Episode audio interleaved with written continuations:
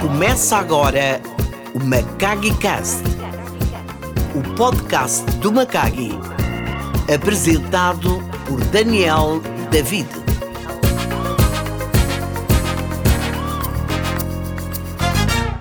Olá, Macagues! Hoje tenho uma convidada super. Sou fã desta minha convidada de hoje. É uma pessoa especial para mim. Admiro a sua trajetória, o seu percurso, tudo o que ela tem feito. Foi jogadora de basquete a partir dos seis anos, quase 34 anos a jogar basquete. né?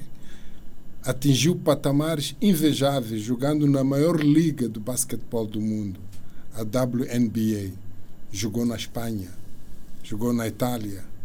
Esteve a rodar todo o mundo atingindo aquilo que chamamos os altos patamares do jogo de basquetebol. Clarice Machanguana. Olá, Clarice, tudo bem? Olá, tudo Bem-vindo a esta conversa aqui interessante. Eu queria falar muito de ti aqui. Tenho aqui a cábula, tudo que a Clarice é. Já falei do basquete, foi jogador da seleção, foi jogadora da seleção nacional, Uhum. esteve a jogar na, nos Estados Unidos, na Europa. né?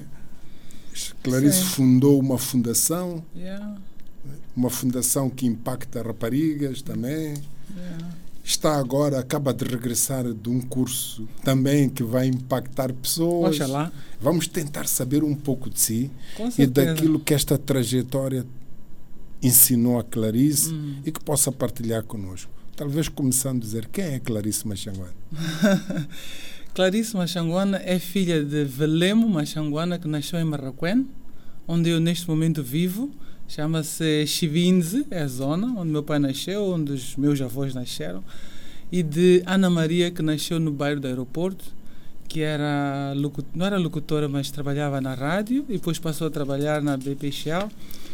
E sou mais velha de outros quatro irmãos, também jogaram basquete Ah, e que dois deles tiveram a sorte também de conseguir uma bolsa de estudo nos Estados Unidos e representar a seleção nacional. Mas pronto, de qualquer dos modos, eu nasci dois anos, dois anos antes de Moçambique ficar independente e aos 15 anos, ah, com 1,90m, já representava a seleção nacional. Que era um refúgio, porque a minha altura, na altura, não era muito aceito, muito gozado. As pessoas, quando são diferentes, e as pessoas tendem a gozar e às vezes as meninas eh, têm um problema de autoestima. Portanto, o basquete começou a ser um refúgio muito propício, onde através de muita dedicação comecei a valorizar a minha altura e trabalhar em outras técnicas que eventualmente levaram-me a Antônio Azevedo. Antônio Azevedo ah, foi professor da escola portuguesa, mas acima de tudo foi, foi treinador de basquete do desportivo e muitas das vezes ia a Portugal de férias visitar a família e numa dessas visitas ele conhece um, um treinador de um clube que procura por uma jogadora com as minhas características. Então saio de Moçambique aos 17, vou jogar em Santarém por dois anos e estudar. desculpe, Clarice. Aos Hum. 15 estava na seleção Sim. E em dois anos já está a internacionalizar. Uau! Sim, ti- tive a, a sorte e o desafio de ser a mais alta da seleção nacional, mas a mais nova e a menos experiente. E quando é assim, a gente tende a dedicar-nos mais, porque está- já sabemos que de antemão não estamos à altura das outras jogadoras, então o empenho fora dos treinos coletivos tem que ser maior. Então eu comecei-me a dedicar mais horas de trabalho fora do treino coletivo, de modo a fazer o que diz em inglês é um catch-up. Portanto, a poder ter um alinhamento que me dê a oportunidade de jogar, que não seja só avaliada pela altura, mas também por outras habilidades. Então, dois anos depois, graças a este contacto e também o meu trabalho, não é? consigo chegar a Portugal com uma oferta de pagamento de, de escola e de casa e só ir à escola. Então fiz o primeiro ano em Santarém ah, e o segundo ano queria fazer direito, comecei a fazer uma hora e qualquer coisa de comboio de Santarém até Lisboa para fazer as Lusíadas da universidade.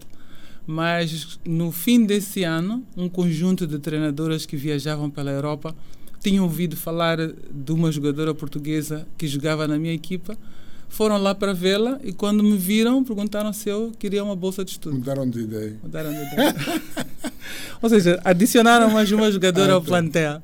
Então é assim que eu começo a minha entrada no, nos Estados Unidos. Portanto, é um, um percurso árduo, um percurso de, de, de muito trabalho, ah, mas acima de tudo de acreditar. De acreditar e valorizar o trabalho fora do, do, do, do trabalho coletivo. Portanto, essas horas de treinar sozinha, debaixo do sol, com um bocadinho de chuva, fazer horas de andar para casa e voltar, depois pagam. Portanto, é uma semente que, quando regada, ela depois colhem-se bons frutos.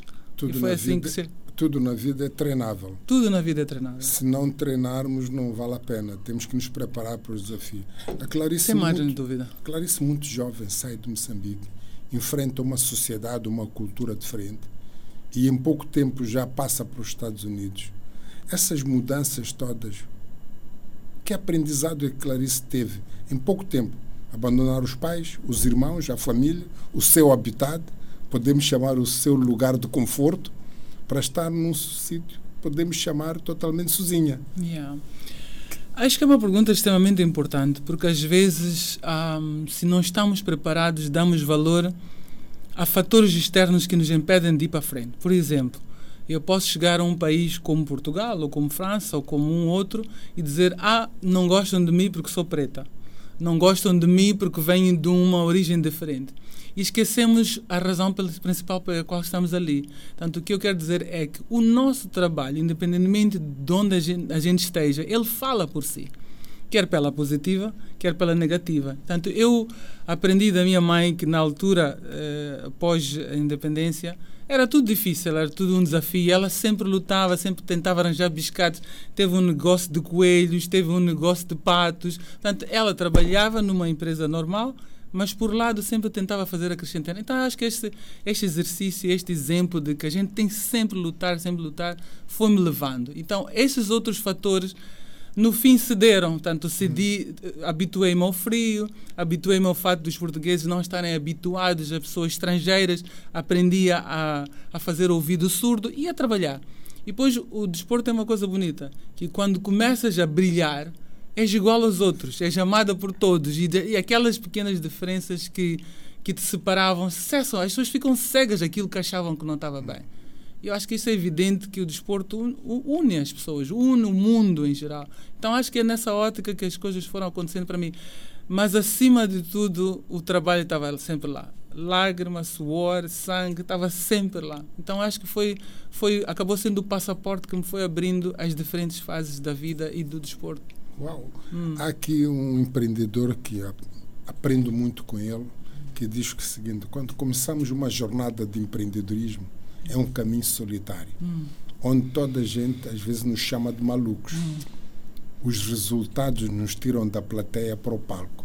E quando chegamos ao palco, todo mundo diz, ah, eu conhecia aquele, ah, foi meu colega da faculdade, e até induzem a quererem ser amigos quando já estamos no palco. Yeah. Mas antes de estarmos no palco, é um caminho muito dolorido, solitário e que exige muito sacrifício e foco. E o sucesso se mede pelos resultados. São esses resultados que a Clarice está aqui a partilhar que, sendo negra, estando num país diferente, estando a viver numa sociedade desafiadora, consegue, através do trabalho e dedicação, trazer resultados que depois ficamos todos iguais Sem quem atinge sucesso. Esta saída toda, qual é o impacto que ela teve na, tua, na sua família? Ou na família. Ah, é muito interessante isso porque ah, eu até recentemente, desculpa fugir um bocadinho da, da pergunta, eu tenho um filho de 17 anos que está a jogar futebol ah, no Académico de Coimbra, em Portugal. E doeu-me muito deixá-lo andar. Portanto, deixar que ele saísse de casa, fazer uma vida sozinho. E depois eu comecei a pensar nos meus pais. "Epá, eu saí daqui com a mesma idade. Eles nunca puseram obstáculos e eu sei o fruto que o desporto traz, portanto não posso impedir ao meu filho de ir pelos medos que eu tenho. E comecei a sentir que eu tive muita sorte em ter pais que confiaram no processo, que apoiaram mesmo sem saber o que, que havia de acontecer lá e que estavam sempre dispostos a me ouvir, chorar muitas vezes. Eu fui aos Estados Unidos, falar, mal falava inglês, era muito caro telefonar, uh, escrevíamos cartas, mas quando arranjava algum dinheirinho, um, telefonava e eu lembro que só chorava. Eu, por exemplo, no fim do primeiro ano nos Estados Unidos, que é férias, e os americanos, por norma, ou vêm os pais buscar, podem ter seis horas de condução até casa, hum. 10, 12, não importa, mas os pais estão lá. E eu tinha que voltar. Mas uma coisa que muitas pessoas não entendem é que o, o, as universidades não te dão salário. Pagam tuição, pagam, propinas, desculpa, não é tuição, é propinas, pagam, pagam a casa, pagam as viagens, pagam tudo. Quando chegou essa altura eu queria vir de férias, não tinha dinheiro. Meus pais disseram, minha filha, nós não temos condições. Então eu fui investigar o que, que eu podia fazer, porque o nosso visto de estudante não nos permite trabalhar fora da universidade. Então foi uma lição muito grande para mim. Por quê? Eu fui trabalhar para um campo de beisebol dentro da universidade e fazia aquilo que se vê nos filmes: subir e descer com lata de refresco, ah. vender aqui, vender ali e depois ir limpar no fim dos jogos, tirar esse lixo todo ir pôr nas latas de lixo e depois fazer esse dinheiro. Então, as pessoas que tinham me visto e aplaudido no campo de basquete, hoje me viam a fazer um trabalho tão humilde. A partir desse dia, ou multiplicou aquilo que eu era, sempre com os pés no chão. Porque nunca podes subir tão alto que não possas descer. E aquelas férias uh, dei muito valor porque veio do meu suor com um trabalho extremamente Difícil. Para quem eu fui a melhor jogadora da universidade, estava em todos os jornais, estava na televisão, mas nesse verão e os outros consecutivos, sim, sim. esse era o meu trabalho para ganhar dinheiro para vir de férias. Uau! Yeah. Uma história interessante. Mas quando uhum. falava dos medos por causa do seu filho, os teus ah. pais também tiveram medo também. Assustaram-se. Assustaram-se, mas eu acho que a coisa mais bonita foi que não manifestaram perante a mim. Disseram, filha, vai estudar. Eu acho que essa, esse aparente relax ou aparente vontade. Portanto, primeiro, não impediram que eu fosse. Segundo, não demonstraram os medos. Então, na minha ignorância de não saber o que, que havia lá fora, eu também fui motivada, encorajada. Às vezes, uh, quando, quando os, o feedback das pessoas é negativo ou propenso a pensar no mal, a gente carrega com isso e não relaxa para, poder fazer o trabalho como deve ser. Eu acho que eles na, na humildade da educação que eles tiveram, fizeram uma coisa boa, que foi não, não me impediram, mas também não transmitiram tudo aquilo que tinham de receio. Mas estavam sempre lá à espera para qualquer chamada, para qualquer apoio. Então isso encaminhou. Eu já ouvi pessoas aqui em Moçambique que dizem, pá, então devia falar com os meus pais, dizem que basquete não é para meninas, que vão entrar em, estradas mais, que fica... Então eu acho que tive muita sorte em ter pais com, esse, com essa abordagem, que não, não houve sabotagem no processo. Foram um pilar para Foram um grande e continuam a ser. Isso é importante. Continua a Clarice a falava do medo. Às hum. vezes nós temos medo, toda a gente tem. A única diferença é o que é que fazemos com medo. Eu costumo se dizer que a coragem está do outro lado do medo. Agora, medo, vocês também têm medo, né? Toda a gente tem medo de alguma yeah. coisa. Yeah. Mas agora, o que é que faz com medo? E a Clarice yeah. transformou esse medo, esse receio, yeah. teu filho para lá, com coragem de tomar a decisão de que vai em frente. E isso deve fazer a Clarice ficar muito orgulhosa agora a ver o seu filho a crescer. Sem margem de dúvida, e mais uma vez, coragem não significa não ter medo, é fazer as coisas apesar do medo. E o medo é isso, é estarmos, eu acho que ele ensina-nos a ser cautos, mas se a gente trabalha para nos prepararmos para aquilo que se propõe, conseguimos superar e ir mais para frente. O problema é quando o medo, o medo persiste porque não nos preparamos. Chegamos lá, sentimos-nos quase nus, porque não sabemos o que é que nos vai vir por frente. Então, eu acho que um, paralelo ao medo tem que ir a preparação, porque sem esta a gente facilmente cai. E cair é normal, mas poder reerguer significa que aprendemos algo e vamos para frente. Então eu acho que este, este, este, este aprendizado que é importante. E o David é pai. E eu acho que a coisa mais importante de nós pais é entendermos que a janela de ensinamento aos nossos filhos é muito pequena. muito rapidamente tornam-se adultos. Então, naquele tempo que nós temos disponíveis, temos que dar o nosso máximo, porque apenas tem asas, está fora de controle. Exatamente. Está fora de controle. Então, essa dedicação não pode ser supérflua, não pode ser superficial, tem que ser um investimento humano. Tanto tudo aquilo que eu sei e tudo aquilo que eu pesquisar para transformar neste ser humano em capaz de enfrentar aquilo que vem por frente. Não dizer sim quando é não, não acarinhar quando dessa vez tem que ser uma reguada, não, não criar uma bola de ilusão. De ilusão. Porque este miúdo ou esta miúda depois não sabe enfrentar. O, o, o chefe diz alguma coisa, zanga-se, já muda de serviço. Numa escala de 10 anos tem 20 serviços diferentes. Porque não aprendeu a ouvir dizer que não. Não aprendeu a ir buscar soluções, porque virava sempre aos pais para fazerem soluções. Então, eu acho que é importante esta nossa responsabilidade de preparar este indivíduo, porque após essa janela, tchau. Esta questão de inteligência emocional que é Hum. fundamental. Nós temos que ter vontade de querer conquistar e temos que ter inteligência emocional, porque eu, como vendo cursos de inglês, Hum. para conseguir fazer uma venda ou duas vendas, tenho que ouvir talvez 20 não. Yeah. E é um processo de encaixe muito grande. E a pessoa perceber que aquele não, para mim, em particular, é um cheque predatado, vai Hum. dar fruto lá à frente. Clarice, vamos lá voltar aqui ao basquete, claramente. Voltaremos a falar da família, porque todos nós partimos De de uma família. E falava das, do seu filho. As minhas filhas saíram de casa muito mais cedo que o teu filho. E logo meninas, foram estudar fora e continuaram desde África do Sul, Inglaterra, Estados Unidos, até ficarem adultos. Agora Yeah. estou a gerir uma netinha, por isso ando babado com a minha neta. Vamos voltar para o basquete. Que, que significou o basquete para ti? Como mulher, como pessoa, o que é que significou o basquete para ti? Bom, o, o basquete inicialmente significou um refúgio para uma cultura que não entendia uma pessoa diferente deles. Depois tornou-se o veículo através do qual eu me pude expressar da melhor maneira. O meu talento, os meus sonhos, os meus objetivos e a partir desse entendimento o trabalho por detrás disso. A disciplina, a educação, o tratar bem de mim. Eu recentemente estava a ver uma entrevista do Mohamed Ali e que perguntaram: Mas qual era a sua forma de treinar mais eficaz para as competições que fazia? Ele dizia: evitar mulheres, evitar clubes noturnos, evitar festas estar na cama sozinho todas as noites antes das nove da noite.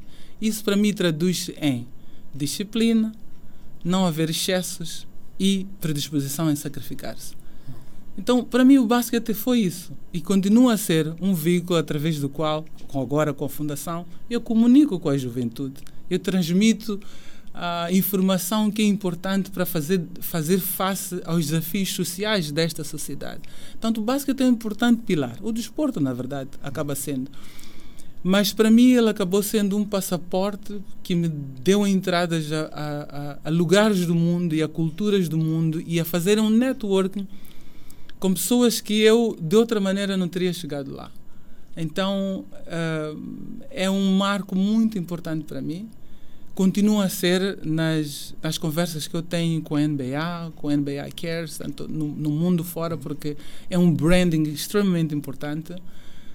Mas, acima de tudo, para mim, é um veículo de comunicação e quando se trabalha, se entende, se entende também o lado business dele, ele abre mais portas ainda. Neste trabalho que eu continuo a fazer fora do desporto como atleta. Exatamente. Yeah. Tu falou aqui do, de uma questão muito interessante de disciplina, de Hum. treino, do sono. Eu estava a ler um livro semana passada de um nadador brasileiro que dizia que ele treinava 16 horas por dia. E perguntavam, mas como 16 horas? Agora sei que dormia. Diz que não, dormir faz parte do treino. Porque não dormir em condições de ter um bom sono afeta a performance da pessoa. Yeah. Mas, obviamente, a- a Clarice é uma pessoa admirada aqui. Eu, pelo menos, sou fã.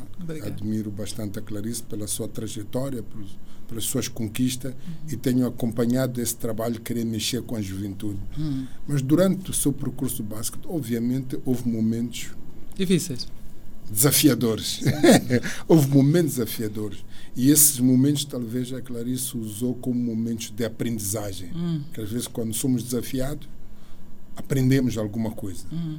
Poderá partilhar algum desses momentos? Há desportistas que têm momentos ou de discriminação, ou de pôr no banco num jogo importante, ou sair num jogo que é final, dizer que fica o treinador decide e cria frustração, ou le- ficar lesionada numa final que queria jogar. Poderá partilhar um ou dois momentos que acha que foram marcantes na sua vida? Bom, ah, o mais marcante, ou se calhar mais marcante porque nessa altura era jovem, eu quando saí de Moçambique, saí de um- numa situação muito polêmica, uma luta entre dois clubes que na altura era Machaquene, liderado pelo Aníbal Manav, que achava que eu deveria, que o clube em Portugal deveria fazer alguns pagamentos ao Machaquene como comissão por ter treinado lá. Mas o que gerou foi uma humilhação muito grande pública nos jornais, em que atacavam os meus pais porque não faziam uma decisão correta.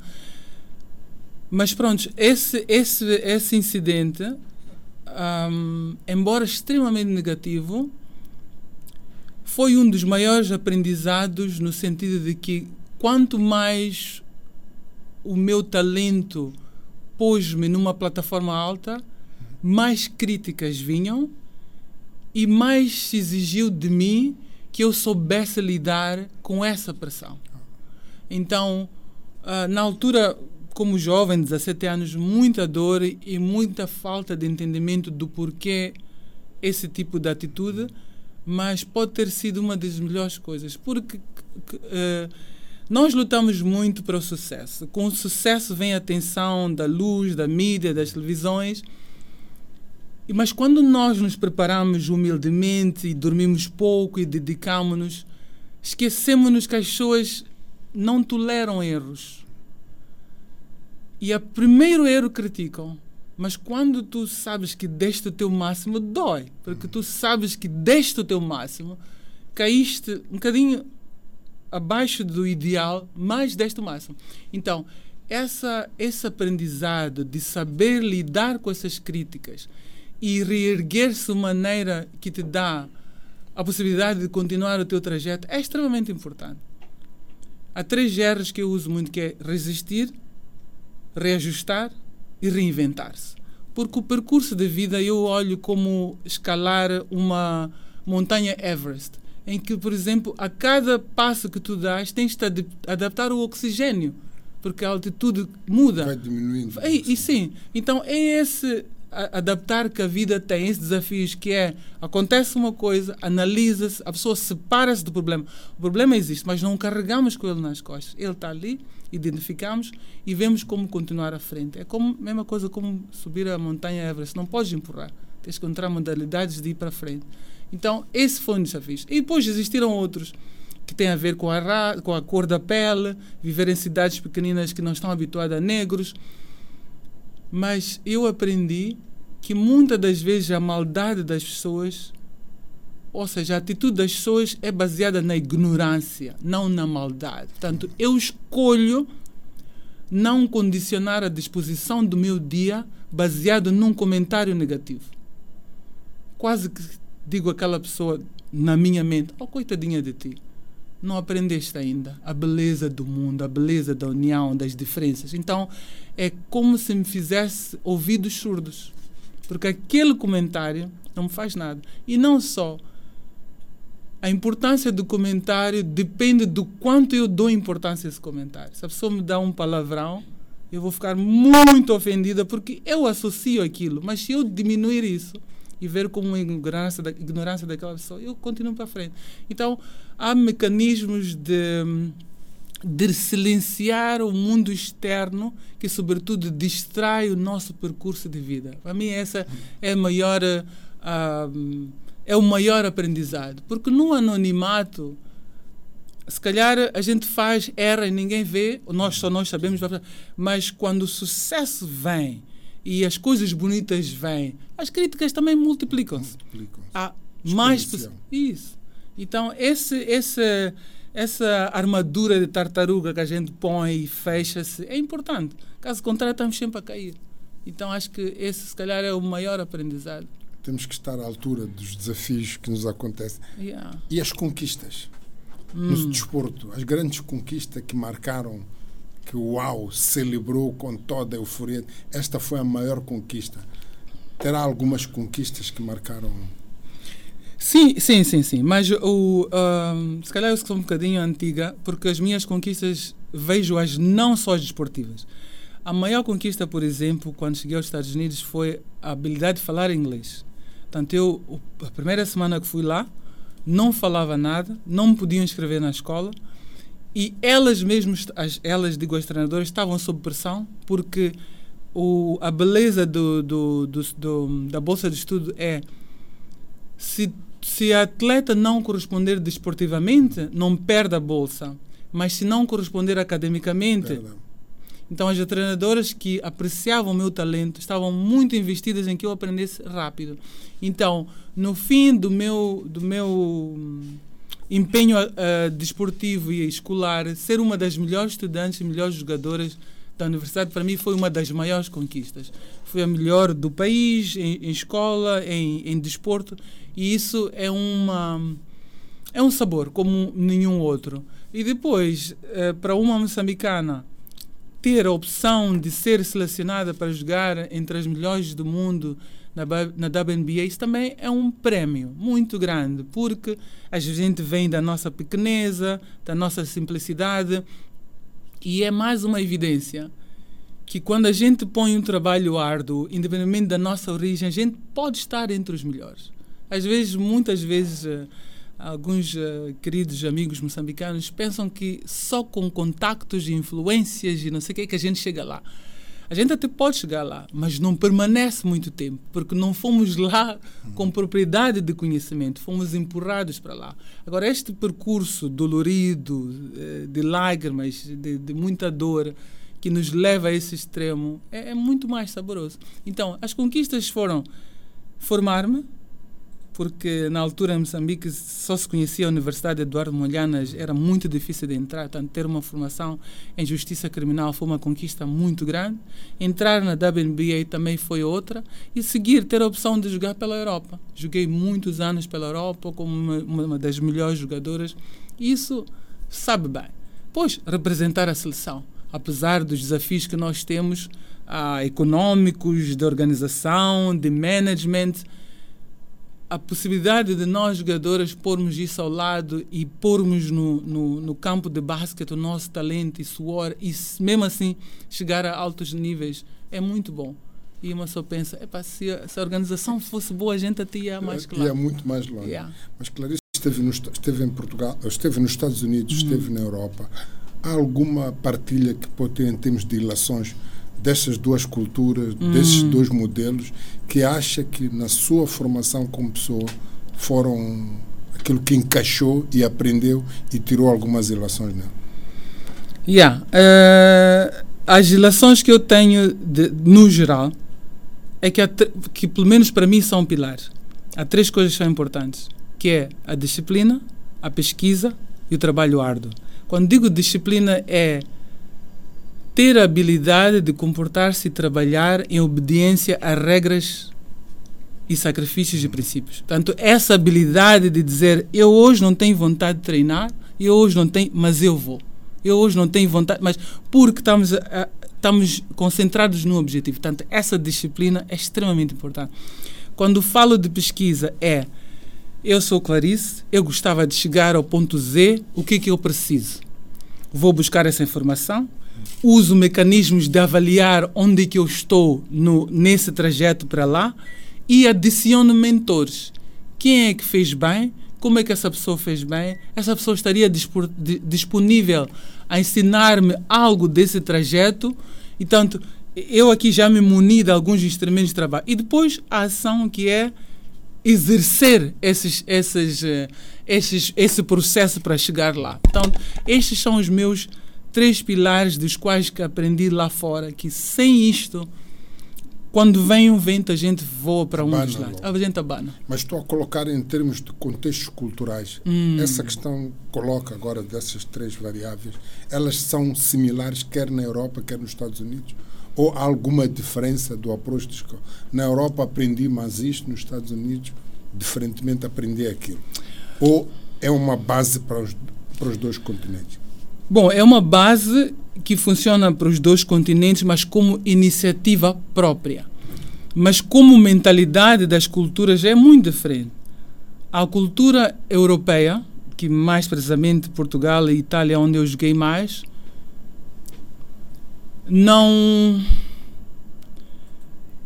não não não facilitam o processo. Ou seja, vou, vou, dar um outro exemplo. O Michael Jordan, ou mesmo se o Cristiano Ronaldo jogasse nos Estados Unidos, quando identificam um talento, fazem com que toda a equipa se prepare para, para encaixar aquele talento e este talento fica o, o, o líder, digamos assim.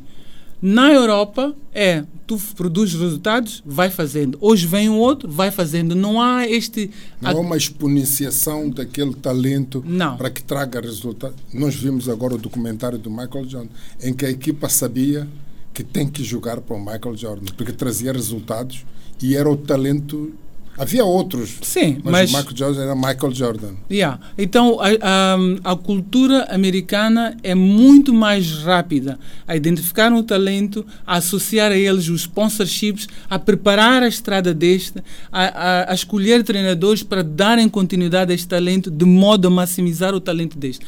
A Europa é diferente estás sozinho a todos os momentos de tua formação. Quando chegas lá, depois já tens um agente que te encaminha.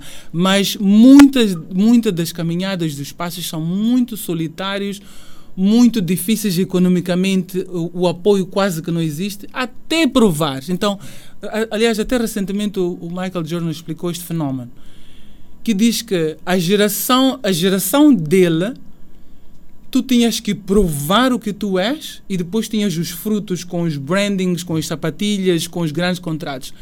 A geração recente, que sobretudo na América, é que apenas identificam o teu talento, já te dão os milhões e vão te ajudando a chegar lá. Portanto, esta é a cultura americana. Na Europa vejo completamente diferente. Estás, estás isolado e está a é ti... mais um. É, yeah. É mais um. Yeah. Mas faz-te faz o calo necessário para lutar. Se, se a pessoa tem fome daquele objetivo, hum. a pessoa não desiste. Enquanto que na América, eh, se eu tenho 17 anos, eu já tenho um multimilionário contrato e mesmo que eu desista após dois anos, eu já sou milionária. Portanto, é um exemplo concreto de um jogador que assina a, a, a, na NBA. Um jogador que assina na NBA já é milionário no primeiro ano. Depois pode deixar. Enquanto que no, no, no, no, no desporto europeu. Yeah. Pode desistir. É, yeah. Vamos colocar no seguinte: ao estar nos Estados Unidos ou na Europa, posso chamar assim, nos grandes palcos mundiais, hum. qual, quais são as pessoas para Clarice que foram a inspiração ou as pessoas que diz vou seguir o padrão de algumas pessoas que poderá partilhar? Nos Estados Unidos. Nos Estados Unidos. Ei. Como referência, porque às vezes nós temos que ter a capacidade de ver algum padrão de alguém e dizer que pá, este é o caminho que eu gostava de aprender e seguir. Bom, eu acho que o mais alto dos mais altos é o Michael Jordan, que cuja ética de trabalho se calhar só é comparável ao do Kobe Bryant, Ah, que é uma atenção muito detalhada à, à saúde do corpo, à saúde mental e à saúde da imagem própria.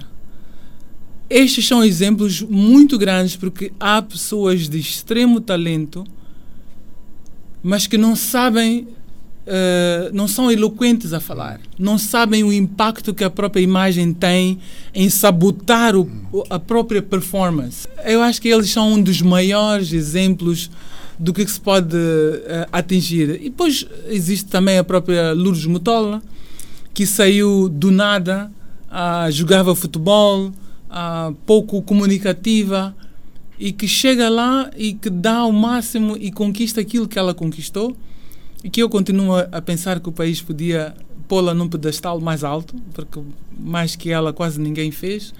Mas estes são os meus eh, grandes exemplos de um, comportamentos que não só multiplicam aquilo que já é o meu talento, mas que fazem a componente externa para que a gente possa caminhar e entrar no mundo do business, porque somos um pacote interessante. Exatamente. Usou uma palavra, Clarice, quando fala, eu fico aqui a fervilhar, a tentar o que, que eu vou perguntar mais, porque usou palavras que me tocam por mim. Ter fome. Ah. Desculpe, quando eu aponto, não é uma questão de Não, respeito, não, não. mas estou aqui maneira ter fome. Na área do empreendedorismo, na área de vendas, em todas as áreas, a palavra fome é fundamental. A fome no sentido de ter aquela vontade de querer conquistar algo, ter aquela força de que eu vou fazer. Essa fome é fundamental. E falou da questão da coragem Hum. e da competência na sua preparação, com a disciplina. Esta toda trajetória desportiva, com estes condimentos todos, leva a voltar para Moçambique, a começar novas jornadas. Poderá também partilhar aqui conosco essa nova jornada. Acompanhei a fundação da, ah, da Clarice, que está aqui a querer mexer nos jovens e continua-se a formar-se, acaba de voltar agora de uma formação. Tudo isto é fome de quê? O que é que, o que, é que a Clarice quer atingir? Quais são os novos objetivos? E daquilo que traz do desporto, o que é que quer agregar na sociedade com estas novas funções que a Clarice está a ter? Fala- Fala-nos um pouco da fundação e dos projetos que a Clarice está a fazer. Bom, uh, a fundação começa como uma extensão do, daquilo que eu conquistei e aquilo que eu posso passar à juventude. Ou seja, eu ah, gosto muito de conversar e dar palestras e muitas das vezes quando fazia essas palestras, no fim da palestra, vinham alguns jovens e diziam Mala Clarice, diz lá quem foi o, o tio que lhe deu essa possibilidade, com quem foi falar, porque pensam que é curandeirismo, quem é que lhe ajudou para chegar lá. Tanto a mim, eh, como eu também saí do nada, criava-me dor pensar que estes meninos não vão tentar porque pensam que só com certos medicamentos é que vão lá para frente.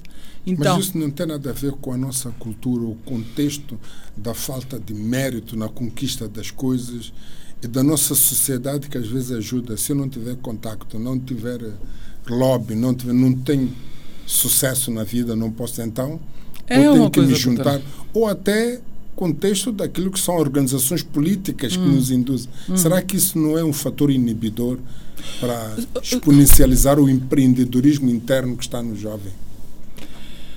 Não, não há margem de dúvidas, faz parte da nossa cultura e por isso mesmo eu acho que pessoas como o Daniel David e outras pessoas de sucesso têm alguma obrigatoriedade de continuar a partilhar como chegaram ao sucesso. Porque a falta de exemplos nessa sociedade é o que mantém os jovens numa nuvem de, de pouca procura, de, de pouca crença neles mesmos e pouca busca, porque os exemplos de sucesso que muitas das vezes eles buscam estão nas Américas, que muitas das vezes pensam que nasceram ricos, que nasceram já com condições, não entendem que também na América, em Portugal ou outros sítios há pobreza. Então, eu acho que é importante também na nossa sociedade continuarmos a elevar os nossos exemplos de sucesso e convidar esses exemplos de sucesso a partilharem o seu percurso, para que eles po possam identificar lugares onde estes, estas pessoas passaram e passaram pelas mesmas coisas e como ir buscar esses seus sonhos. Será que é uma provocação? Voltando para a palavra sucesso, que ela, às vezes, aqui, eu tenho acompanhado muitas pessoas usam sucesso como estar no Instagram ou no Facebook, ou estar com alto caro, ou estar. Será que também esta questão do sucesso que nós possamos interpretar que é baseado em resultados, sustentável, não estará a ser distorcido por esta juventude que está usando o sucesso de uma forma distorcida? Que tem que ter a melhor camisa, a melhor caneta. Yeah. Não, não há margem de dúvidas. Não há margem de dúvidas que a nossa definição de sucesso, de imagem, é extremamente distorcida e é por isso que continuamente os jovens buscam situações extremas para se evidenciar, para mostrar o que têm, o que podem fazer mas é menos a base de know-how e mais a base de imagens e bens materiais. E isso não é sustentável, porque a dada altura, se não produzes, tens que ir buscar ou pedir emprestado ou roubar. Então são mecanismos pouco sustentáveis. Ah, e não sou, não sou muito, muito fã, porque obviamente não, não, é uma coisa, é quase, é passageiro. Ah, o mínimo vento, mais uma vez, a pessoa voa. Yeah. Um, mas uh, voltando à, sua, a outra pergunta que dizia sobre a fundação, a fundação é, é, foi uma plataforma que eu encontrei para oficializar, a criar oportunidades de informar e educar a juventude, um, porque há escolhas e decisões que os jovens fazem que são muito uh, que se evitam porque acho que existe a tendência em encaixar-se numa gaveta que diz ah, fulano não me ajuda, meu pai não consegue, minha mãe não tem, o governo não faz, mas o que, é que eu estou a fazer? Então, a minha, a minha filosofia nasce disso, é o que, é que eu posso fazer para contribuir para o meu próprio sucesso. Primeiro tenho que me educar, tem que arranjar mentores, tem que ver as oportunidades. O número de horas que os jovens passam na internet, mas não buscam coisas construtivas ao próprio futuro, é muito triste. Eu fui, fui fazer um mestrado agora nos Estados Unidos, fui muito criticada nas social media, na social media porque tive uma bolsa de estudo, mas a bolsa não foi oferta. Eu tive que me candidatar duas vezes, uma delas não passei, fui a segunda, e eu falo muito bem inglês. Então, isto é um processo de eu ir buscar as oportunidades que estão aqui. Os jovens têm que fazer isso. Mas, uma vez voltando à Fundação, a Fundação é uma plataforma para os jovens, para tentar criar oportunidades para que eles vão para a frente e, sobretudo, entendam o que, que eles têm de talento e trabalhem para maximizar esse talento. Uma das coisas mais difíceis da Fundação, para mim, que fui atleta e que aprendi a semear para poder colher é pedir dinheiro. As fundações neste país ou nestas sociedades africanas não podem viver de responsabilidades sociais. O, o líder dessa organização tem que ter a arte de negociar e tratar a própria organização como um business. E o business, portanto, a gente começa uma fundação pela paixão de poder ajudar. Mas a forma de sustentar esta fundação não é com a paixão, é com o modelo de business. E tem que ser um modelo de business aplicável à, à nossa realidade e que dê sustento às pessoas que se pretendem uh, ajudar e também a quem lidera, porque ninguém vai sem gás. Mas, para mim, o, o, a fase de aprendizado de Clarice, não jogadora, mas Clarice nesse novo mundo, é poder pedir e não me sentir mal porque as pessoas pensam que eu estou a pedir para mim. Pedir é extremamente difícil. Mas então, quando fala de pedir, fala de apresentar um projeto que agrega valor e que tenha impacto e que gera sustentabilidade. Não é um pedido também assim oco. É yeah. É um pedido baseado num projeto, numa ideia que faço para um projeto, Sim. em que coloca quem pede algo que agregue valor a quem vai apoiar e perceber que não está a dar esmola. Yeah. Está a investir em algo muito concreto. Yeah. É, é, esse pedido, é esse pedido, mas não deixa de ser um pedido que quando alguém está habituado a dizer, ok, eu vou alcançar aquele objetivo e o que eu preciso é treinar X horas, fazer este trabalho, fazer este, mas sem pedir ajudas externas, é difícil agora quando tu dependes do que os outros podem dar. Yes, o, a apresentação de um projeto sustentável, um, ehm, consistente, faz parte do pacote. E agora também faz parte a, a, arte de saber negociar, de saber vender, que estávamos aqui a falar. Parece muito fácil, mas é preciso saber exatamente como aganchar as pessoas para terem interesse naquilo que a pessoa está a vender e não só no fato de ter sido atleta ou de ser um, um grande líder, o que quer que seja. Então, É, é, a aprendizagem é contínua na vida e é bonito quando a gente sabe abraçar isso e não vê como desafio, não desanima porque está difícil. Mas a gente diz, ok, agora é a arte de negociar, vamos embora. Onde é que eu preciso de ir para aprender? Ok, volto à escola? Vou à escola. Quem é que sabe?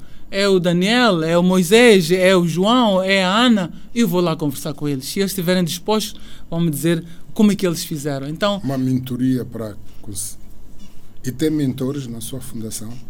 Não, a fundação não tem mentores. A Não, Clarice. mentores. Se tem mentores para a liderança da sua fundação Eu- que- ajudam a Clarice a liderar de uma. Sim, outros nem sabem que são. Então a Clarice tem uma estratégia de buscar a mentoria no silêncio para que as pessoas não se apercebam que al- está a aprender. Exatamente. Faz Alguns perguntas certas tem pergun- respostas corretas. Sim, e quando a pessoa não faz tempo, para mim, eu insisto, marco o encontro, vou lá ter até conseguir. Não tenho, não é tenho. persistente. É, sou muito persistente.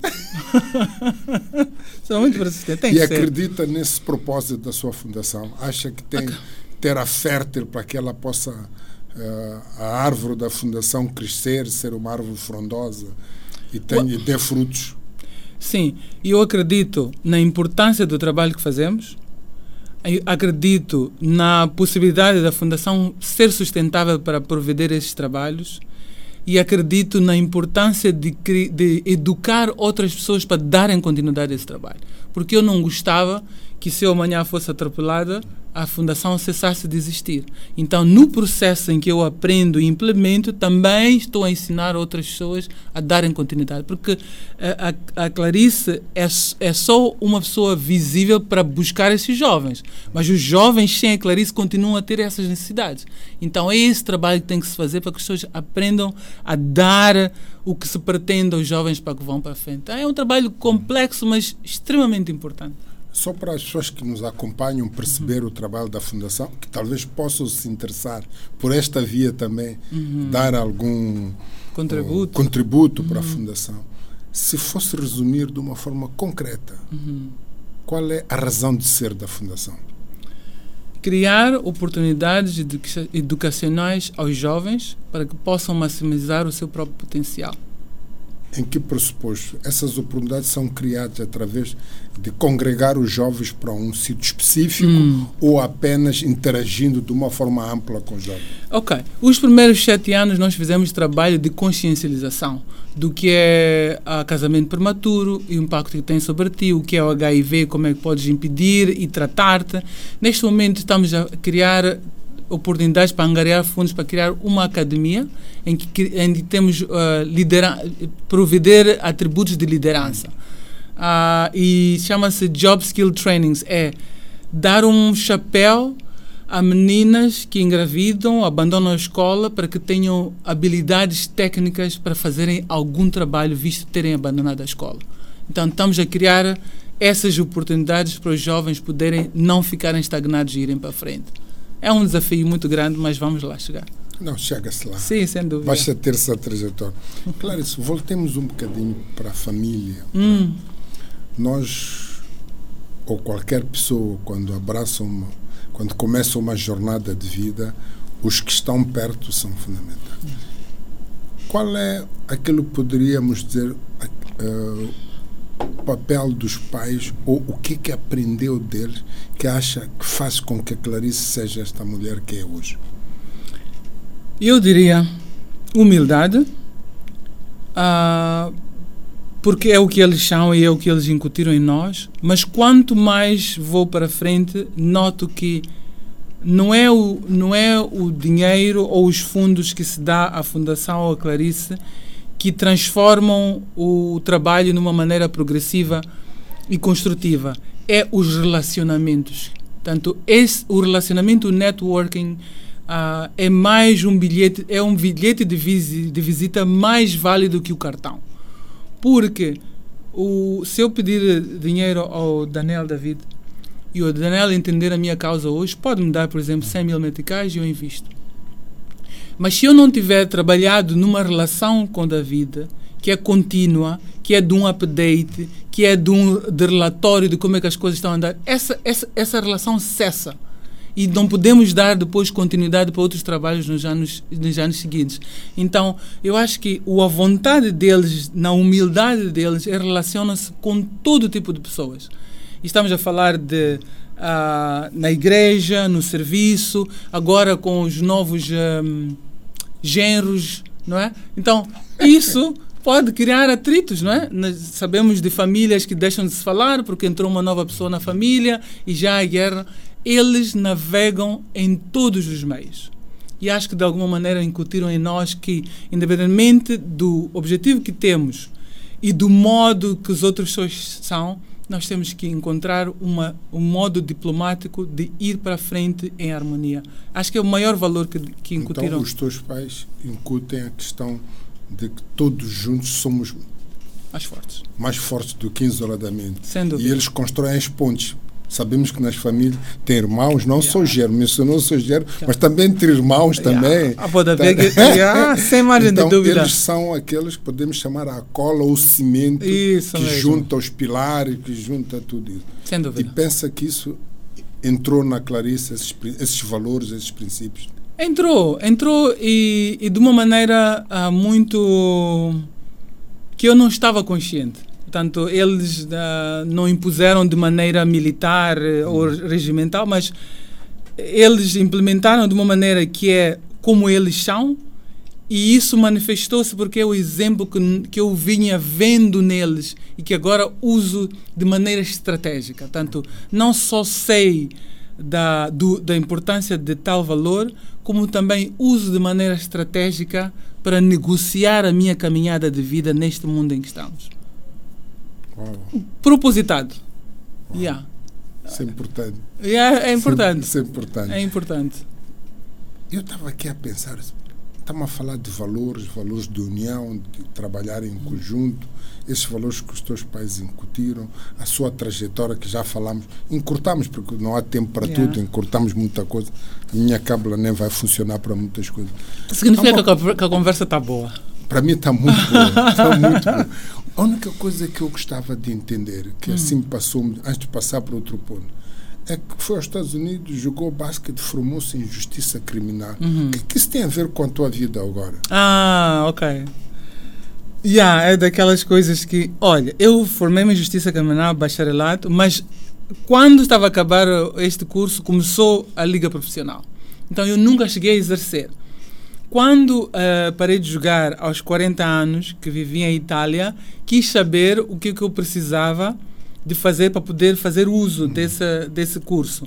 E a Itália tinha que fazer um, uma série de anos para que fosse reconhecível e não só seria uma ah, de- pós esse ano seria uma advogada que trabalharia para alguém por muitos anos e não me interessei por esse modelo de trabalho. Então, eh, como já tinha paixão por criar uma fundação, começo a fundação. Então é por isso que nunca exerci e agora o o, no- o mestrado que fiz é muito mais eh, direcionado. Fiz eh, eu às vezes tenho alguma dificuldade em traduzir, mas Vou falar em inglês. Tá bem. Para então, se obrigar as pessoas que nos assistem, que não percebem, para se matricularem na WhatsApp. Assim. então eu fiz, eu fiz um mestrado em chama-se Global Management of Non-Profit Organizations. Então é gestão, para, em- para empresas para sem fins sem fins lucrativos. Exatamente. Então já foi muito mais direcionado em base nos anos de implementação da fundação, sem os conhecimentos que eu deveria ter tido, mas que não tive porque era jogadora e que agora fui dar, ah, fui sustentar mais os pilares. Portanto, já com muito mais informação. Mesmo com o sucesso que já atingiu, com posso chamar com o tapete vermelho que se estende a Clarice, agora continua a estudar, a buscar conhecimento. Onde é que quer chegar? Eu acho que o, o, o David, acho que o David também tem esta espécie de DNA, que é a predisposição em desafiarmos-nos e a predisposição em buscar aquilo que sabemos que não temos, de modo a estarmos melhor preparados para o novo objetivo. Ahm, é muito fácil, não é muito fácil chegar ao sucesso, mas é muito fácil começar a estrada, eventualmente chegar ao sucesso e não saber manter-se lá, ou não saber usufruir da melhor maneira porque estamos com medo de cair, estamos com medo de que entre água no barco. Então, esta predisposição de dizer, ok, eu fiz isto, tenho possibilidades de uh, melhorar pessoas nesta área, o que é que eu vou precisar, para além de que eu trago na mala de experiências, para poder dar aquela área que é um gap na nossa sociedade. Então, vamos em busca. Hoje em dia, uh, sem a pesquisa, não vamos a lado nenhum porque ficamos um, confinados num mundo que é nossa visão. Não sabemos quem já fez, quem fez bem, quem fez mal, por que fez mal e quais são os novos modos de andar e criar algo que seja sustentável. Eu acho por exemplo, que uma, de, uma das coisas mais menos uh, propícias que um que um indivíduo na sociedade africana deveria fazer era criar uma oportunidade para um jovem e passado seis meses, um ano, já não existir. Portanto, levantou esperança, demonstrou uma possibilidade e depois caiu. Portanto, é, é tirar, é, é, iludir o jovem. Então, é importante, antes de cria nós... frustrações. Cria-se frustrações. frustrações. Exato. De falta de de acreditar em si, porque pensa que não vou valer nada, Isso. não vou conseguir nada. Isso. Então eu acho que um, o dever está em quem quer criar essa oportunidade, mas também quem recebe, de modo que haja ali uma, um, um produto sustentável. Então, esta coisa de, de, ter, de ter sucesso ou de querer sucesso, há muita preparação por detrás, há muita disciplina por detrás, há muitas muito, muito, muitas horas sem dormir muitas horas por se preocupar, mas que vale a pena. É, é, é, passar o conhecimento. Nós, mais dia menos dia, nos vamos embora deste mundo para qualquer que seja a outra fase. E é fundamental deixar o nosso know-how. Senão não, o, o legado é, é, é vazio, porque mais ninguém é capaz de implementar com probabilidade de sucesso porque aquela pessoa já fez daquela maneira. Então, eu dou dor, valor a isso. A dor da nossa trajetória na luta de conquista é mais prazerosa quando chega à meta do que o desistir depois de ter a dor de remorso. A pessoa começa a dizer: se tivesse feito, se tivesse feito. A Clarice é uma pessoa de disciplina. Vejo aqui com aspecto físico forte, mais que esses jovens, está a ver? Que não, se, que ainda, que não. Será que continua a manter a disciplina de se treinar? O que é que faz para se sentir com força. O que é que trata da sua mente, do seu corpo, do seu espírito, da sua alma? O que é que tem feito? Bom, eu, na verdade, se, se, se desse a oportunidade a um jovem para me definir, havia a dizer que sou muito antiquada. Porque eu vou para cá mais nove, acordo às quatro, começo a fazer musculação, exercícios com elásticos e não sei o quê, na minha casa mesmo, não, não no ginásio, por uma hora. Quando o sol começa a espreitar, vou correr por uma hora depois começa o meu dia de trabalho. Ganho muita energia através disso. Ah, ficou uma espécie de, de, de doença. Quando não faço, estou mal disposta, com energia negativa. Então, ficou, uma, um, ficou no DNA. É todos os dias sem exceção. Uma hora de correr, 45 minutos, uma hora de outros exercícios. E toma vida. Agora vai começar o calor, vou me juntar em alguma piscina alterno, porque também o corpo cansa-se de correr no, no, no, concre no duro, no, no, no, chão duro, e vou alternando. Mas é uma, são coisas que faço. Cuida com, do seu corpo. Cuido. E isso sim. afeta o seu espírito. Ah, sem margem de dúvida. Isso é muito bom. Sem margem de é dúvida. bom que aprendam vocês, está bem? Parem só de filmar também correr de manhã. Olha. Eu, mas deixa ela dizer uma coisa só porque muitas, algumas pessoas perguntam. Eu acho que, que gostava de deixar uma mensagem a outras pessoas que acham que gostavam de tratar melhor o corpo. É importante identificar algo que nós gostamos de fazer e fazê-lo num horário que seja compatível com, com, o nosso estado, com a nossa maneira de ser. Quando nos impomos a fazer coisas, exemplo, vamos lá supor que a Ana a partir da manhã quer fazer o mesmo que eu faço. Não está habituada, não vai durar um mês. Então acho que é importante identificar o tipo de exercício que gostam de fazer e serem disciplinados e consistentes. Porque caso, caso contrário, estamos a imitar alguém cujas qualidades são completamente diferentes das nossas e acabamos uh, encontrando um muro e desistimos. Portanto, acho que é importante conhecermos uh, o nosso corpo e o nosso modo de estar na vida, de modo a que possamos fazer um rumo mais uh, longínquo então a questão do autoconhecimento é fundamental. Extremamente. Conhecimento de como é que se comporta o meu corpo, como é que se comporta a minha mente, para não andar a copiar, mas se encaixar claramente na, na Naquilo dinâmica. que se... Sim, sim, sim, sem dúvida. Isso aplica não só no exercício, mas também como trabalho, não é? O nosso sucesso depende de nós nos conhecermos, sabemos os nossos limites, sabemos quem nos rodeia e como é que podemos eh, equacionar isso de modo a ir para frente. Às vezes queremos muito uma coisa que não tem nem a ver com o que eu conheço, nem com as nossas qualidades. E continuamos a insistir sem ver que aquilo não é aquilo que nós somos.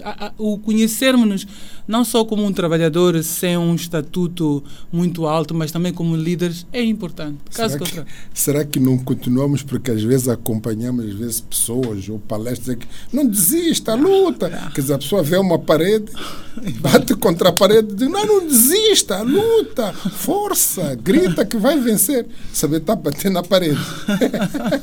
Existe muito disso. Já vi alguns treinos que eu digo, eis. Acontece, temos que se reconhecer, entender. sim. Clarice sente-se realizada. Tudo isso que contou, que partilhou conosco, o que está a fazer, de querer apoiar e ajudar a vida de muita gente. É, posso interpretar que está peixe dentro da água ou está realizada naquilo que está fazendo. É uma pessoa realizada. Ok, então eu gostava de separar em gavetinhas diferentes.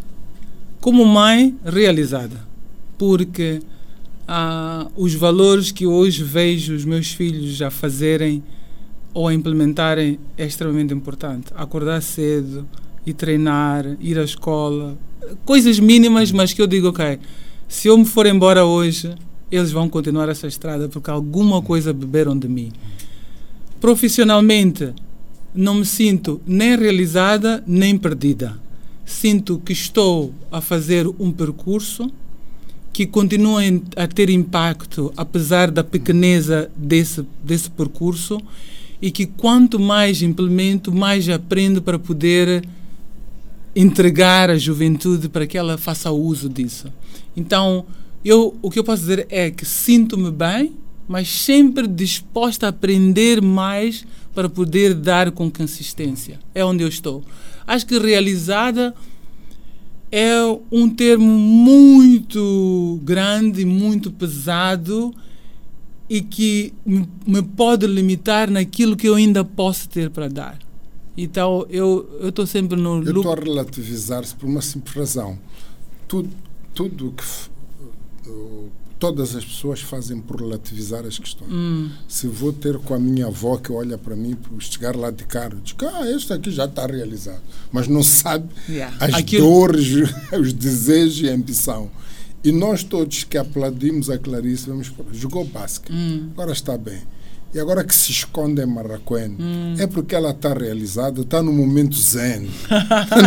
Por isso que faço essa pergunta, para que sim. os macacos lá em casa avaliem. Não, ela está no momento zen. Yeah. Às vezes há aquela tentação de, de, ilusão, de muita gente que quer ficar rica, quer ganhar dinheiro, por quê? Porque vai estar na praia. Aquelas imagens que aparecem de cadeiras na praia sentada, olhar para o mar o que não é verdade é uma utopia. Yeah. Ninguém fica rico vai sentar na praia. Yeah. É apenas uma utopia. E essa pergunta é propositada quando digo está realizada. Uhum. Está no Marraquém na praia ver os crocodilos a passarem? Não, eu o que posso dizer é que para as oportunidades que eu tive e para o conhecimento acadêmico que eu tive a oportunidade de usufruir, ainda não, não acredito que ainda não expus todo o meu conhecimento de modo a multiplicar o número de recipientes desse conhecimento de uma forma sustentável. Entanto, uh, sinto-me uh,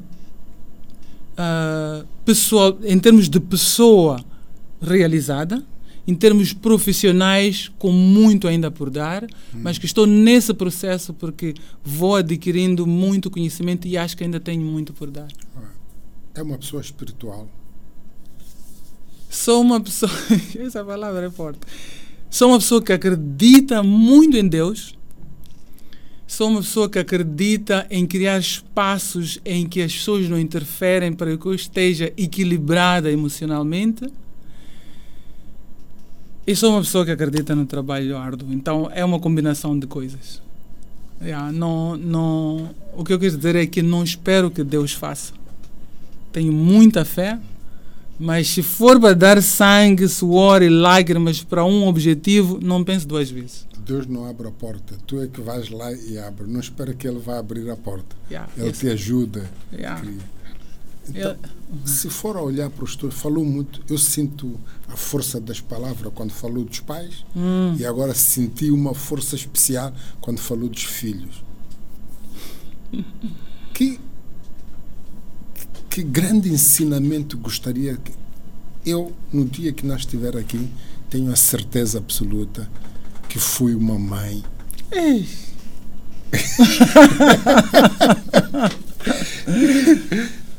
com orgulho, quando lá de cima olhar para os teus filhos dizer, ah, essas são da Clarice Machanguana. é, eu, eu, é, é- é uma pergunta extremamente difícil. Há muita coisa que eu, que eu gostava que eles fizessem, mas tratar o outro, o ser humano, com carinho, com respeito, com amor, se for esse o, o degrau de relacionamento, é a coisa que. Porque ao tratar os outros bem, recebe-se a mesma coisa. Então, eu acho que essa é, é, é a ponte de caminhada que, que, que, que mais espero que eles tenham bebido, que não existem títulos, não existem roupas, não existem estatutos que fazem a pessoa importante. É coração para coração, é tratar as pessoas com respeito. Yeah. Isso para mim é, é fundamental. Então, se, se, se for essa a atitude deles, não vão sofrer. Sabe que eu tenho repetido em todas as conversas com as pessoas que vêm para aqui que nós só somos o que somos porque as outras pessoas existem. Yeah, E essa é a essência da vida. yeah, E só recebe quem sabe dar. yeah. Quem não dá nunca vai receber. É muito Sem dúvida. Sem dúvida. Estamos a chegar ao fim, um fim forçado com o tempo, a olhar esses moços toda hora, olharem ali para. Gostava de perguntar: Sim. se os jovens quisessem ter acesso a Clarice, onde contactar a Clarice? Hum, ok. Nós temos um website. ah, trabalhamos dentro. Qual é o website para ficar registrado, para as pessoas irem lá deixar a mensagem? Sim, é claricemachanguanafoundation.com. HH. ClariceMachanguanaFoundation.com Sim. Em vez de fundação é foundation, porque nós estamos eh, em relacionamento com Moçambique e o mundo externo, porque é onde o meu networking de basket também funciona, então é importante ter esses relacionamentos. Ah, e também estamos citados no, no campus universitário da UM, ao lado do pavilhão de basket. É onde nós estamos. Ah, tem. Ah, pensei que fosse lá onde está a viver, afinal está aqui pertinho. Não, eu venho e vou todos os dias. Não, não, não. É aqui mesmo. É aqui mesmo no, na cidade. É só irem lá. Ah, est- estamos de fácil acesso. Yeah. Vamos Obrigado. falar. Não sei se consegui investigar bem. Tem um livro. Sim, tenho o livro. Fala-nos um pouco do seu livro. Olhe, o livro é um trajeto, é um percurso meu, onde partilho ah, informações pessoais e informações dos desafios que eu passei e como os superei. E, e sobretudo, o livro conta sobre uma menina que nasce e brinca num quintal com patos, galinhas, coelhos e que detesta aquele mundo. Porque quando vai dormir tem que lutar com mosquitos, quando quer usar a casa de banho tem que sair à noite e fazer lá fora. Mas que no auge da sua carreira, a viver em Califórnia, e a escrever e assinar o melhor contrato da sua vida, apercebe-se que tudo aquilo que conquistou não tem valor. Quer voltar àquele mundo das galinhas, dos patos, onde as pessoas olham para os seus olhos e dizem bom dia, ao invés de passar em busca de mais uma conquista, mais um sucesso. Portanto, é um, é um percurso de vida que abre os olhos aos verdadeiros valores da vida, que é ter a atenção humana das pessoas. Portanto, a pessoa senta-se, olhou, brincou na mesa, comeu, ficou uma hora na mesa, mas teve um contacto humano, ao invés de what are we doing next? Yeah. Uh, what should we do next? Yeah. Yeah. Então, eh, como também não podia parar de seguir essa vida porque precisamos de comer, mas a necessidade de, de, de criar um chão mais eh, sólido, balancear as coisas. Não Posso só. interpretar que podemos atingir qualquer patamar na nossa vida, Uhum. mas a nossa essência nunca deve mudar. Exato. Ela tem que estar conosco em todos os momentos. Sem Saber- ela, sem ela estamos nus. Sem ela não sabemos quem somos e perdemos o chão. Ah, yeah, sem, é, é- é extremamente importante lutar pela vida, mas não perder noção daquilo que nos faz seres humanos.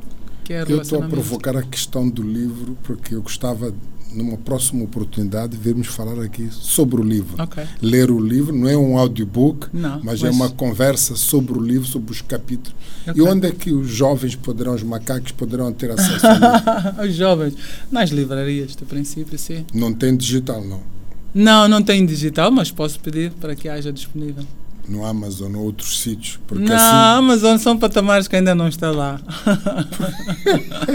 Não, estou a falar isso na geração. Se está à procura de geração de renda, Uhum. está à procura de criar suporte para ajudar os propósitos da fundação. Uhum. Se colocar o livro de modo a facilitar, porque o impresso tem logística, Yeah. tem essas coisas todas. Yeah. No digital, Yeah. poderá que ser as organizações que nos escutam, comprarem para os jovens. As empresas. É uma forma de, ao comprar o seu livro, Yeah. para aprender a trajetória de uma jovem dos patos, das galinhas, de tudo isso, que atingiu o top. Qual é o aprendizado? Isso é a melhor universidade da vida. Yeah. Mas quando eu falo de mentores que não sabem são mentores, está aí. Agora, Quando- t- Não, eu eu imagino, imagino que muita gente neste país que vai ter a oportunidade de acompanhar esta conversa poderá perceber que essa história da Clarice, de Maracuene, de galinhas, de patos, chegou no basquete top do mundo Uhum. e teve essa trajetória. Há um ensinamento que não Uhum. se aprende nas universidades. Yeah. E o efeito, às vezes, de partilhar esse conhecimento que está a fazer através do livro, no efeito digital, tem um impacto de escala. Yeah. De escala. Yeah. Porque os custos logísticos do livro circular é outro. É só baixar o livro Yeah. e a pessoa está a ler. E aí geraria renda, Uhum. e essa renda iria ajudar o propósito das meninas que querem ajudar Yeah. de HIV-Sida. Mas há É uma bocadinho eu estava. Não, mas estava a dizer que às vezes as pessoas são mentores sem saber que são. Porque essa ilação que tirou, que fez, é uma partilha extremamente importante que eu ainda não tinha pensado. Então estou a dizer que estou a aprender de si e que pode ser algo que possa implementar. Não, e incentivar. Uhum. Esta é a melhor universidade da vida. Falo para todos os macaques e todos aqueles que vão acompanhar. Esta é a melhor universidade da vida. Uhum. Quem não tem skin in the game Yeah. não sabe o que está a falar. E a Yeah. Clarice está aqui a partilhar a sua história, a sua vida e a travessia do deserto que teve para atingir o oásis e agora voltar à terra e olhar que não mudei a minha essência. Yeah. Estou aqui. Vamos todos comprar o livro. Espero que esteja na Amazon. As empresas que queiram apoiar jovem, comprem esse livro, porque esta é, é a melhor universidade. Obrigado. Muito Se obrigado. formos aqui para fazer uma provocação, a Clarice é conhecida nos Estados Unidos, na Europa, em África, em muitos cantos do mundo, e quisesse deixar, deixar uma mensagem escrita ou no Heathrow, ou no JFK, ou no Mavalana, aeroporto de Mavalana, com um big outdoor. As pessoas lessem a mensagem e dizem, esta é Clarice Machanguane. Qual, é, qual seria essa mensagem? Oh my God. As pessoas Ah. iam ler a mensagem e iam dizer que não. Esta- Eu abria o meu. Pum, uma mensagem, uau! Depois entrava na internet, na televisão, em todo lado. Qual seria essa mensagem, Clara? Yeah, acho que nunca me fizeram essa pergunta. Não faço ideia. Não, eu, eu, eu, eu acredito que não se faz nada sozinho. Ah, mas. Yeah, se calhar é valorizar os pais que tens. Ah, todos os pais dão o melhor que podem com aquilo que têm na altura em que te ensinaram. Então há que valorizar isso. Uau. Yeah, não, não, não vejo outro, porque eu, todo lado que, que viro, eles estão. Eles são. Eles fazem. E eles estão lá sempre. Então eu acho que é importante valorizar o que temos enquanto temos. Estava a ver ontem um podcast de jovens que diziam assim: um jovem empreendedor jovem dizia assim: a minha mãe e o meu pai me apoiam, porque eles sabem a dor que podem sentir daqui a anos quando disserem cheguei onde cheguei sem apoio dos meus pais. Oh my God. E é eles feio. estão presentes. Eu sou um jovem de 10 anos que diz que é empreendedor. Vou partilhar consigo Faz favor, partilhe. que dizia o seguinte: eu estou que sou, sou empreendedor, ensino sobre finanças, ensino sobre empreendedorismo. Menino de 10 anos? 10 anos, vou partilhar consigo. Ok. São três jovens que estavam sendo entrevistados. E dizia: tenho orgulho dos meus pais, porque estão sempre presentes. Uau. E eles acreditam No meu percurso. no meu percurso. E desafiei a eles que daqui a uns 15 anos, 20, quando eu tiver 15, 20 anos, vou estar milionário. Milionário. Muito obrigado, Eu Clarice. agradeço. E é Obrigado. bom saber esta questão da família, Hum. que são os pilares muito. Às vezes esquecemos disso. Hum. Eu tenho muito que agradecer a Clarice pelo tempo que dispensou para estar aqui. que é uma pessoa muito ocupada. Não Obrigado. gosta de vir aqui aos prédios. Não, eu gosto de viver lá no meu matinho e tal, então de vez em quando apareço. Mas para mim é um orgulho, é um prazer. Espero que tenham gostado. Foi uma partilha interessante. Gostaria também de pedir a todos vocês que nos acompanham aqui que possam fazer like. E ao fazer like não é só isso, também partilharem. Está aqui um ensinamento de nós para nós e de nós para o mundo. Obrigado, Clarice. Até a Obrigado. próxima oportunidade. Tchau.